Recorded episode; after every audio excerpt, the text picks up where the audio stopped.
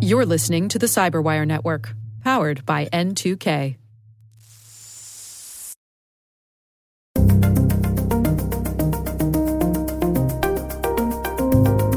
It's sometimes it's very disconcerting because you, you find a threat, you see, okay, this is actively going on, they're actively targeting, and the private sector is able to respond a lot faster than sometimes some governments than we'd like them to be. Hello, everyone, and welcome to the CyberWire's Hacking Humans podcast, where each week we look behind the social engineering scams, the phishing schemes, and criminal exploits that are making headlines and taking a heavy toll on organizations around the world. I'm Dave Bittner from the CyberWire, and joining me is Joe Carrigan from the Johns Hopkins University Information Security Institute. Hello, Joe. Hi, Dave. Got some good stories to share this week, and later in the show, Carole Theriault joins us. She's interviewing Chuck Everette from Deep Instinct. They're talking about public private partnerships. All right, Joe, uh, before we dig into our stories this week, we've got a little bit of follow up We do here. indeed. You want to take this on for us? Sure. This is from Rodney. He writes in Dave and Joe, you were talking today on your podcast about the social benefits cards not having chips in them. I wanted to mention that I have a medical flexible spending card issued through my employer's provider, and it does not have a chip in it either. Hmm. You know, Dave, I'm, I, I've used those medical flexible spending credit cards or debit cards, Yeah. and, and he's right. I don't recall that mine having a chip either. Yeah, I went and looked because I have one, Mm-hmm. and uh, no chip, no chip in mine either. Interesting. Yeah, annoying. like I don't. I mean, I don't know. Does it save them a dollar per card or something? It I- might. It yeah, might. It might. it- probably less than that. Yeah. Probably less than that. But when you're talking about millions of cards, Dave, that's millions of dollars. Yeah, right? yeah, yeah. Mm. Yeah. I was recently. Uh, this was recently replaced due to an expired card, so it's not a matter of having the card for years. In fact, I have never had an FSA debit card with a chip in it, so it's not just those provided from the state or the local government for benefits. That's a, that's a great observation, Rodney. Yeah, Uh, and it should also be rectified. yeah. You also mentioned Woodforest Bank. While I'm not certain this is true in all locations, the area where I live, they only exist inside of Walmart stores.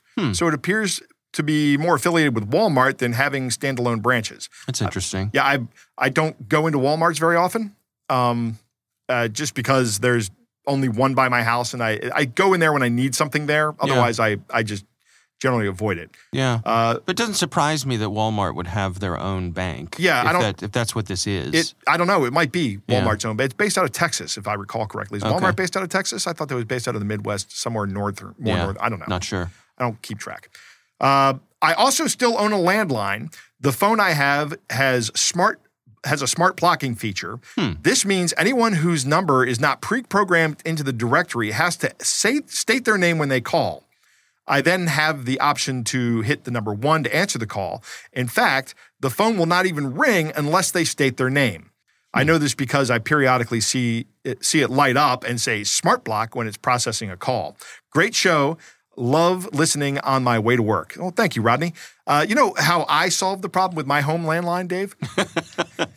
this is really great. Yeah. I just don't have a phone plugged into it. Yeah. I still have a I still have a phone. I still have the number. and when somebody says, "Hey, can I get your phone number?" I'm like, "Sure can. Here it Yeah. is." and Yeah. they can call and call and call, and my phone never rings because it's Mm-hmm. not plugged in.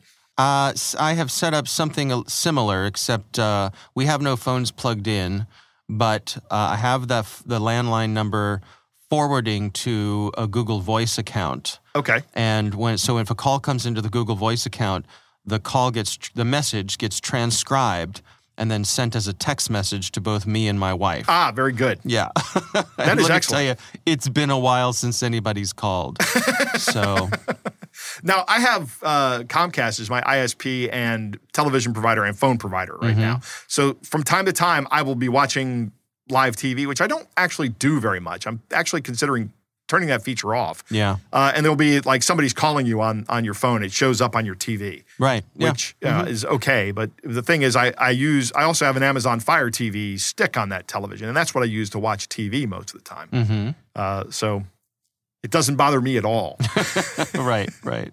It's great. All right. Well, thanks to uh, Rodney for writing into us. Uh, we would love to hear from you. You can email us. It's hackinghumans at thecyberwire.com. All right, Joe. Let's uh, let's do some stories here. Why don't you start things off for us? Well, Dave, I want to start with some good news. This comes from Celine Martin at USA Today. Hmm. Uh, I'm not sure how you pronounce this last name. Jack O'War, would you say? O W A war, yeah. A war. Yeah, it's an odd one. It Yeah. is. He's a 25 year old man of Paramount, California, and he was set, just sentenced to 46 months in prison as part of a grandparent scam for his part in a grandparent scam. Uh, it was a plea deal, so he didn't go to trial. He just pleaded out. Right. Uh, he was part of a scam where callers would try to convince older people that their family members had legal trouble and needed bail money, or they needed money to prevent additional charges from being filed, or they needed help with medical expenses from vehicle accidents. right. Uh, so uh, we've heard these scams. We've covered these kind of scams before. So now the uh, the FBI was involved in this. I don't know if he was tried or uh, or if he, this happened in a federal court or a California court.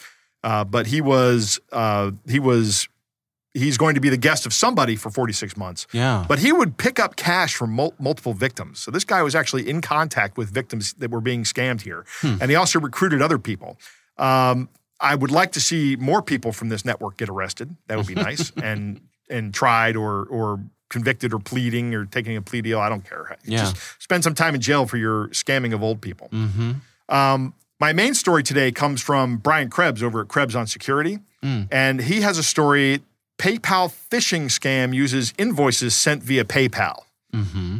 Now, what's interesting is I know we've talked about this a lot recently. Uh, we've talked about it. This is at least the third time in the past two months. Hmm. So I'm noticing a trend here. Mm-hmm. Uh, what's going on is these scammers are go- are out there sending out these fake invoices through legitimate services. Right. And Brian has a great breakdown on this. Uh, he heard from somebody that somebody actually reached out to him and talked to him about it. And, and here's the invoice uh, that is that is sent. It's uh, it says invoice updated. Billing department of PayPal updated your invoice. The amount due is six hundred dollars. And then it says seller note to customer. Uh, oh, also, there's a big button right below that that says View and Pay Invoice. Uh, it says Seller Note to Customer. There is evidence that your PayPal account has been accessed unlawfully. $600 has been debited to your account for the Walmart e gift card purchase.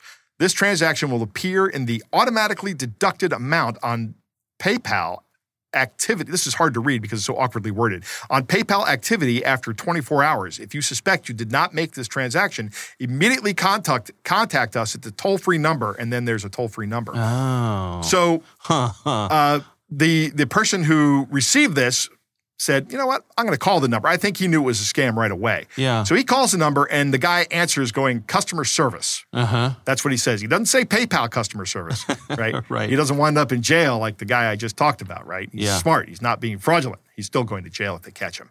Uh, the guy then says, "I need you to go to a, uh, a, a what is it, globalquicksupport.com and download a remote administration tool." Oh. So he wants to take over the computer, and then of course once you he takes over the computer, you have he has access to any financial information you have on there, any applications he can get you to log in. He's going to try to trick you into getting money out of out of it. This is how this works. Right. But what's interesting is this is a legitimate service that PayPal offers. I went in and I Googled PayPal invoicing system, and the first result is send and create an online invoice for free.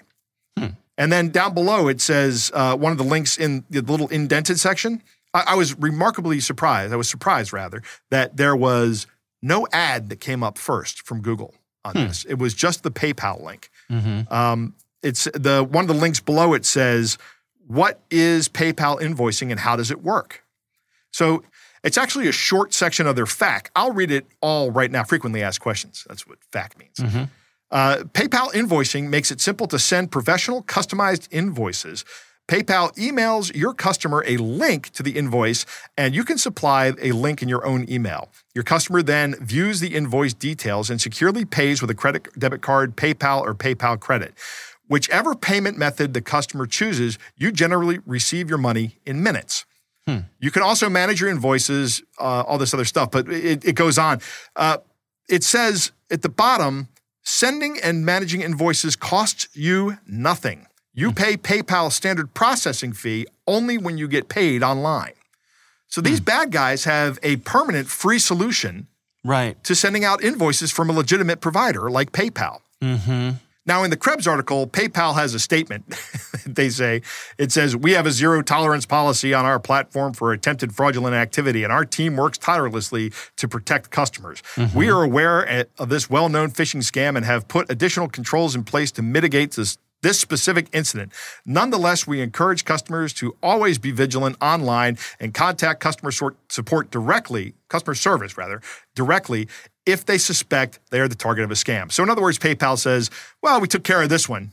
Uh, they have a zero tolerance policy uh, uh, for fraud, which you would expect, right? Sure. But they don't, it seems like they're not doing much here. Hmm. They, these guys, this specific incident has been mitigated. They shut down the account, is what they did. Yeah. Right. I'm, I'm speculating, but that's what they did. These guys are going to go out and open another PayPal account. Well, but I so that's an interesting aspect of it because as as you describe this to me, I'm wondering. Um, I wonder if they are making use of a stolen PayPal account.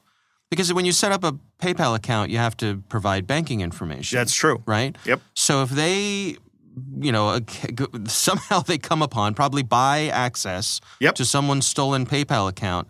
And they, they so they take, let's say I'm the scammer and I take over your account. Right. Right.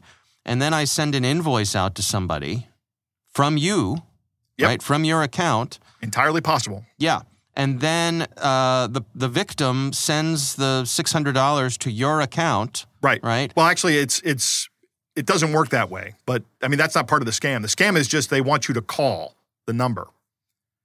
So oh, really? There's a, yeah, there's a number on the invoice that says call us if you didn't order this, and the idea is that then you call them and they, and you go they go through the installing the remote administration hmm. tool onto your system. Okay, I guess I, I was I was um, the other thing that caught my attention was the fact that they referenced uh, gift cards right in the description of the scam. Yeah, which, they want they want you to think that you're being targeted by a, a different scam. Oh, you think? Yeah. Okay. I think that's part of part of the attack. Okay. Is they're saying, oh, because everybody heard, has heard about gift card scams, right? Yeah. Hey, somebody just bought six hundred dollars worth of gift cards from my on my PayPal account. I better oh. check this out. Call this number right now. See, I thought that they were uh, sort of priming the person so that if they started seeing a gift card transaction, that they would say, "Oh, they, they they told me this might happen." That is a that is a good idea and a good observation. Uh, but again, Dave, let's not help these guys. yeah, right. Exactly. Interesting. It's uh, but that's not what they're going for here. They're going for you to call. It's uh, very similar to the one phone call I got where it was somebody allegedly from Amazon. Yeah. Uh, saying that I had purchased an iPhone mm. and I hadn't. Hmm. Hmm. All right. Well, I mean what's the what's the what's the warning here? What's the uh, protection? Uh, just, I mean, if you just got, be aware that this is a an ongoing scam. That there's a lot of this going around. Uh, every invoicing service out there that's legitimate and can't really be blocked because you mm-hmm. can't block PayPal from sending you emails. You don't want to do that because yeah. if, if especially if you use PayPal or if you do business with somebody use, who uses PayPal. I mean, it, it, there's all you you really this is something you can't really block. Just be aware of it and right. know that it's a, it's a scam out there. If you see any email that says this has been uh, charged to your account, please call this number. Don't call the number. Yeah. Check with PayPal to see if there's any activity. Call PayPal. And or, don't call the number that's in the email. And don't call the number that's in the email. Right. Call right. the number on PayPal's customer support site. Right. And don't call the number when you Google for PayPal phone number. right. I mean, geez, so many hoops you got to jump through. It is. It's go tough, to PayPal's man. actual website, right, and find the number, and call customer service. And good luck to you, my friend. good luck, everybody. yeah, yeah. All right. Wow, interesting. All right. Well, we will have a link to that story in the show notes, uh, so do check that out. Um, my story uh, actually came to my attention. I, I first saw this on Twitter. Uh, and it linked to a story over from Sky News written by Alexander Martin uh, and it's titled Criminals Posting Counterfeit Microsoft Products to Get Access to Victims' Computers. Hmm. Um, now, uh, s- since uh, Sky News is uh, from our friends across the pond, when they say posting, they don't mean posting online, they mean sending through the post. Right. So, mailing uh, right. for those of us on this side of the pond. um, for those of us who speak American English, uh, right. not the Queen's English. Good English. I get everybody in England. Um, this is kind of fascinating. So the the this was drawn to someone's attention because uh, they the person who reported this is a gentleman named Martin Pittman who is a, a cybersecurity consultant, uh, and his mother called him because she was at a friend's house and the friend had received a package in the mail that looks like a Microsoft Office professional package. I'm looking at it right now, and this looks exactly like a Microsoft Office professional package. Right. So it's imagine this is a box that you would buy in a retail store, has the Microsoft logo, everything looks legit. Uh, and when you open it up, inside there is a USB stick, little you know memory stick, which is also um, I was going to say embroidered. That's not right. Uh, Embossed, maybe? embossed. Thank you very much. Yeah, it would take a long time to embroider and, and one of these sticks. Yeah, it is embossed with the Microsoft Office logo, so that looks legit. And what happens is when you put this in your computer, There's even a product key. This looks very much like an Office product Mm-hmm. or like a Microsoft product. This is exactly what my Windows install media looks like. Yeah. And who knows? It may be they, you know, maybe they found this in the recycling bin. You know, someone had installed it, thrown it away. You know, who knows? Right. Or they might have paid to have it have it made. No way to know from this article. But uh, what happens if you plug this in immediately? Uh, you get a pop up on your screen that says that you, congratulations, you have a virus. And Huh. they say to fix the issue, call this toll free number Okay. to get the computer up and running again. And when you call the number, there is a help desk who installs some sort of team viewer Right. and they take control of the victim's computer. This is very similar to the story I just talked about. They sort out the problem. Uh, they pass you over to the Office 365 sub- subscription team. Right. The no, you have to put air quotes around that, Yeah. Dave, right? Because it's It's actually, actually not, the not, them. That's Right.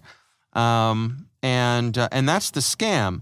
Uh, what is remarkable about this is that they went to the time, trouble, and expense to send a physical package to someone Yeah. with this uh, this you know this whole virus. I would like to get a copy of this. If if anybody has one and wants to send it to me, let me know. Yeah, yeah. I'd like to take a look at it. They seem to be sending these out to the elderly, which I Mhm. suppose is not surprising.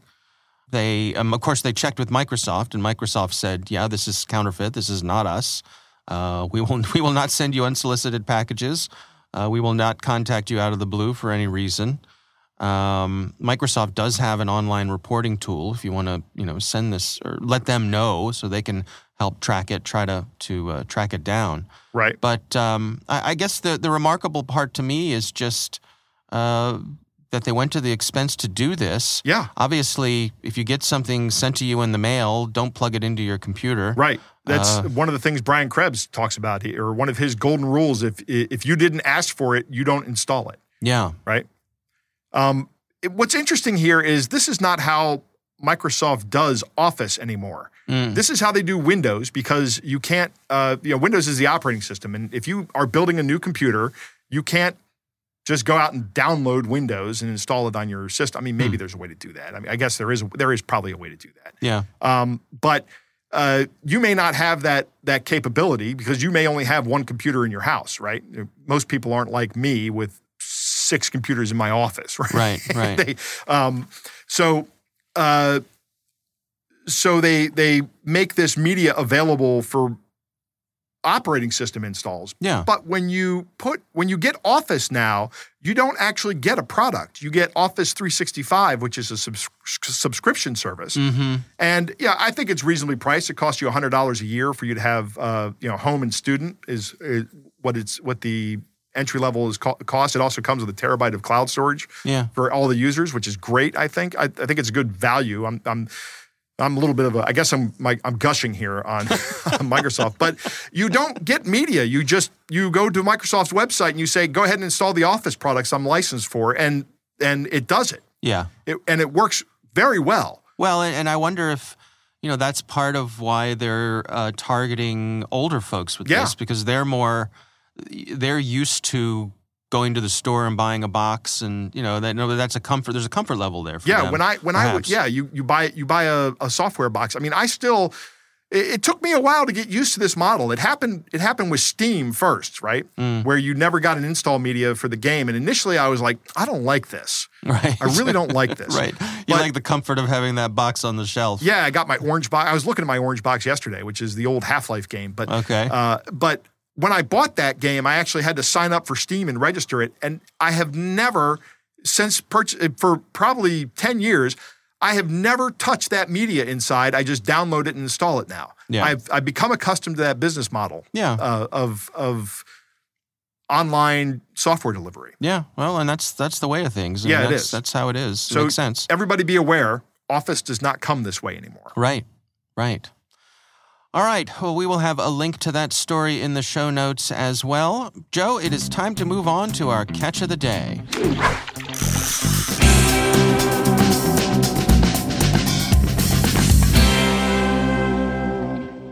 Dave, our catch of the day comes from William, who writes I'm seeing a number of these kind of emails that claim to have already charged my account for some service. They often do not explain what the service is and come from an email address that seems completely unrelated. I assume in this case they want me to call so the scam can begin. Mm. So, Dave, you want to take a look at this? Comes from uh, it comes from Summer, Dave. Summer. Summer, yes. who has uh, uh, a, a an email that's a Gmail address with uh, some some name and then a random bunch of numbers after it. Looks like Uh-huh. a zip code almost Uh huh. here in the U.S. Okay. Um, go ahead. Summer writes Membership renewal notice. Thank you for your order. Your annual subscription plan is renewed and the services are resumed again. Your device protection and network security shield is reactivated. The automatic recurring fee of $379.98 is charged from account credits. The annual recurring charge will be debited every year from the nominated payment method unless canceled, as your auto debit service is still active. To avoid future payments or stop auto debit charges or need assistance related to this charge, kindly get in touch with our accounts team within two business days. Contact customer care support at this 800 number. You have a good day ahead. Maria Garcia, Consumer Handling and Accounts Team. So Maria Garcia, not Summer. Um, right. canceled is misspelled. That's kind of good. yeah. Uh, I, One of the things I like about this this one, it's a good example of the artificial time horizon. Mm. You know, the the uh, the artificial time constraint. Yeah. that is frequent in social engineering attacks. That should be a big red flag whenever you whenever you hear somebody say, tell you you need to act before a certain time, and Right. that time is short. Yeah. You should be okay. Let's slow down here. mm-hmm. Slow down. Mm-hmm. Uh, Yeah, you It's a- got two days. yeah, it's a good catch. Yeah. It's a good catch. Thank Yeah. you, William. All right. Well, we would love to hear from you if you have something you'd like us to consider. You can email us. It's hackinghumans at thecyberwire.com.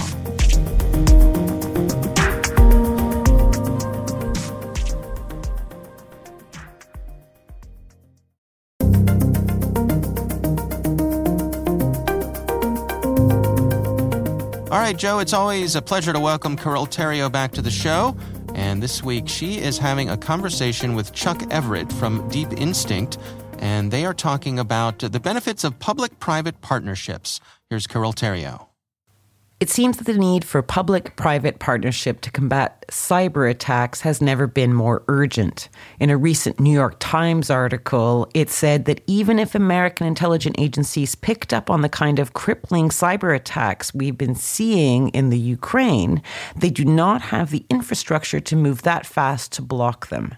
So I've invited Deep Instinct's Chuck Everette to talk to us about this topic. He's the director of cybersecurity advocacy at Deep Instinct. Welcome, Chuck. Thank you for inviting me. Are we seeing a growing number of public and private partnerships out there? There hasn't been as much growth as we'd like, but definitely there has been some good trends along those lines.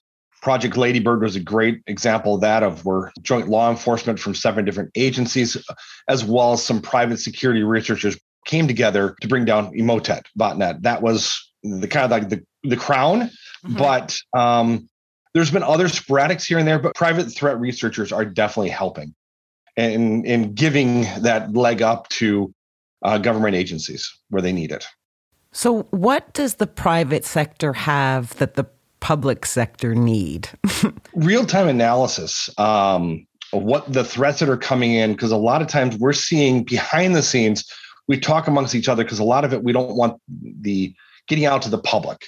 Um, the companies that we work for, high profile companies that employ our services, don't want it getting out to the public, but yet we need to get that out to the masses. And by providing that to the government and helping them, showing them what trends are going on, things behind the scenes that a lot of times that don't make it to you know the higher levels of the government as fast as possible because there's so much red tape.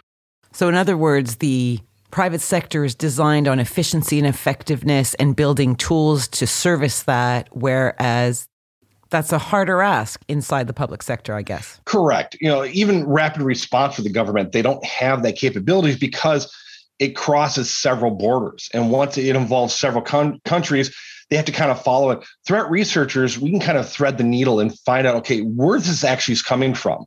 Um, where the threats being developed at, who's utilizing them, is this nation state sponsored, and then got into the hands of criminal elements? Those type of things we can thread that needle relatively faster than some of the agencies out there. Some of the agencies can but the problem is they can't go public with it and they can't go with it because of some of the means. They're they're inhibited by rules. Rules of engagement for government agencies is different than of private threat researchers.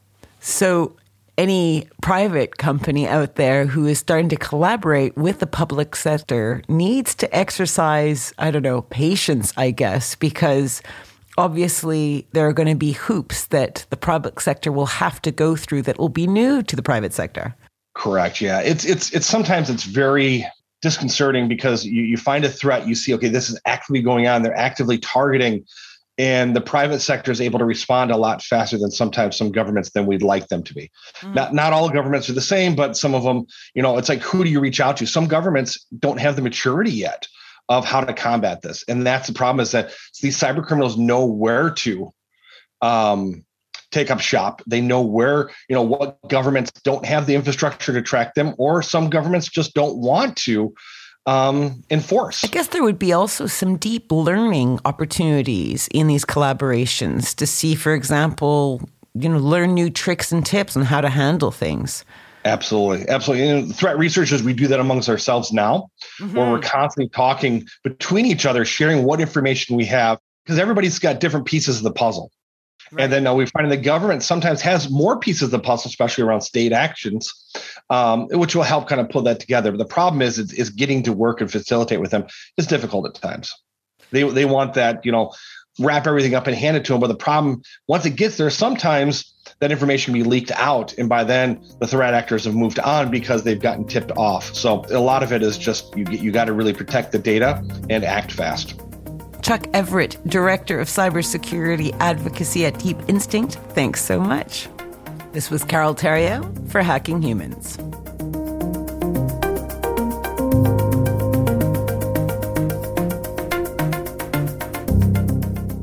Joe, what do you think?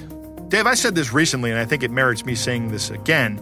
Uh, government tends to be slow moving. Mm. Uh, in many cases, that's by design. Right? Yeah. Like actually, our legislative uh, branch of government in the United States is designed. I think it was George Washington who said that uh, the Senate is the tea dish on which the tea of legislation cools. Oh yes, yes, that's right. Or, or something, something yeah, like that. I've so heard that. In yeah. other words, it, you know, the House is supposed to be fast reacting, and the the you know the the panicky group of people that we need a law that says this, and the right. Senate's supposed to be the the the more thoughtful people that go, well, yeah. do we really need this law? Uh-huh. That was the intention, but it was designed actually to be slow. Yeah, uh, or to slow down the process. To be deliberative. To be deliberative, absolutely. right. Uh, and eh, so it's not bad that the government is slow moving. But one of the big issues with cybersecurity in the government is that in many cases it can't respond very quickly. Yeah. Because of its very nature. Right. Uh, additionally, government. just imagine. Sorry, I don't mean to interrupt. No, but I just imagine like, uh, like everybody, we're, we're under attack. You know, the cyber, the the, the, the, the computers are all being DDoSed. Where there's viruses coming in left and right. Well, we're going to have to put it out to bid. Right. Somebody's got to fill out this form in right. triplicate. right. Exactly. Yeah. Sorry. exactly. That's that's that's that's apt, I think. That fits right in here. Yeah. Uh, additionally, traditionally, government positions don't pay as well as private sector positions. They, right. They kind of lag behind a little bit. The jobs are more secure. You have less fear of a layoff when you're working for the government. Yeah, usually good benefits. Too. And usually very good benefits. That's yep. right. Yep. Uh, but hiring people is hard because in cybersecurity, there's this skills gap that we Yeah. keep hearing about.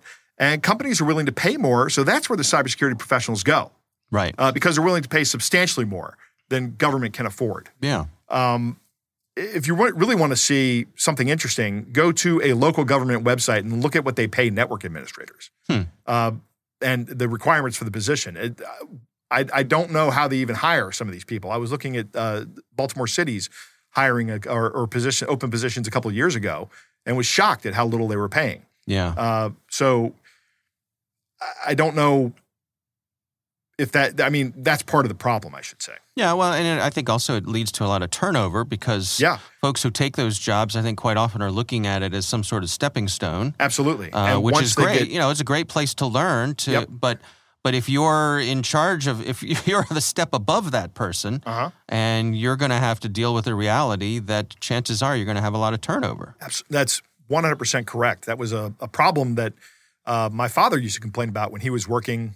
They used an Oracle database system, Hmm. and they would take somebody from their company uh, and and train them, or from their organization, wasn't a company, but they they trained them, and the person would get really good at Oracle, and then they get hired away for like double their salary, Right. uh, sometimes by Oracle. Right. So I would listen to my father grumble about how much he doesn't like Larry Ellison. Huh. but there's plenty of other reasons. Not to so like so old Larry. grumbling is a family tradition. It is. It is. It is, Dave. It's a family. Good to know. Uh, the parts of the government that can move quickly and and make the associations then generally can't turn around and tell everybody what they found, Mm, right? And mm-hmm. I'm sure that uh, many of our listeners from this area know exactly what Chuck is talking about here. Right, Right. right. Hey, that's classified information now. Yeah. So we can't just give that out.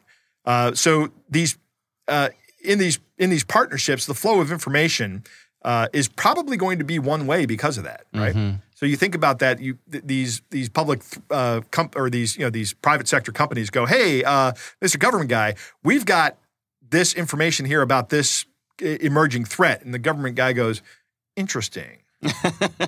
Thank you. yeah. And they say, what else you got? Uh, we can't tell you what else we have. Yeah. Uh, and that's okay too, but it's just got to be the way it is, right?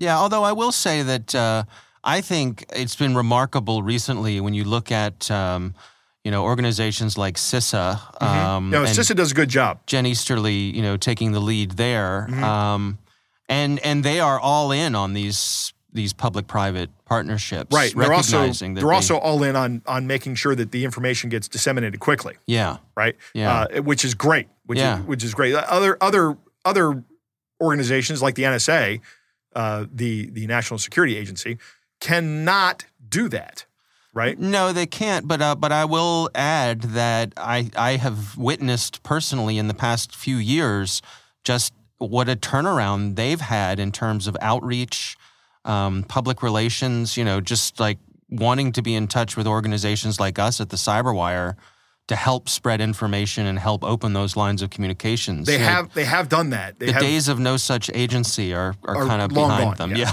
Everybody knows that they're there now. Right. Um, but they they still can't. There's a lot of information they still can't give out. Sure. Right. But Sure. what they can give out, they do a good job of disseminating. I will say Yeah. that about the NSA. They've they've actually moved a little bit towards being a national security agency. Yeah. They're not really just part of the Nas- uh, Department of Defense. I mean, they are part of the Depart- Department of Defense, but they're they're doing more for the rest of the country as well, not just defense. Yeah. Uh, these rules are different for the government, and you know that's kind of what we're talking about here. Prime example. Uh, you know, when I was working as a government contractor, especially when I was new in the field, I found a lot of those rules frustrating. Like, why can't we just do this? Right. Right? Right. Uh, no, we, you can't do that, and there's reasons for it uh, because it- it- you're talking about taxpayer money, Mm-hmm. and that needs to be accounted for and and monitored. So we, you know, we, when you say we have to put this out for a bid, and you joke about that, uh, you know, there's there's a reason we have to put it out for a bid, is so that we hope that the or the hope is that there's not some government guy with a with a good buddy on the outside going, yeah, yeah, I'm coming, I'm going to make a bid on this, and you're just going to get this, you're going Sure. to buy this service. You, you Yeah. don't want that, right? Yeah. So I think it was a. I I really enjoyed this interview, hearing from Chuck. I thought it was very interesting to uh, to hear these things, and of course, it's always great to have Carole on the show. Yeah, absolutely. All right. Well, again, we do thank Carole Theriault for bringing us this uh, interesting interview with Chuck Everette from Deep Instinct. We appreciate both of them taking the time.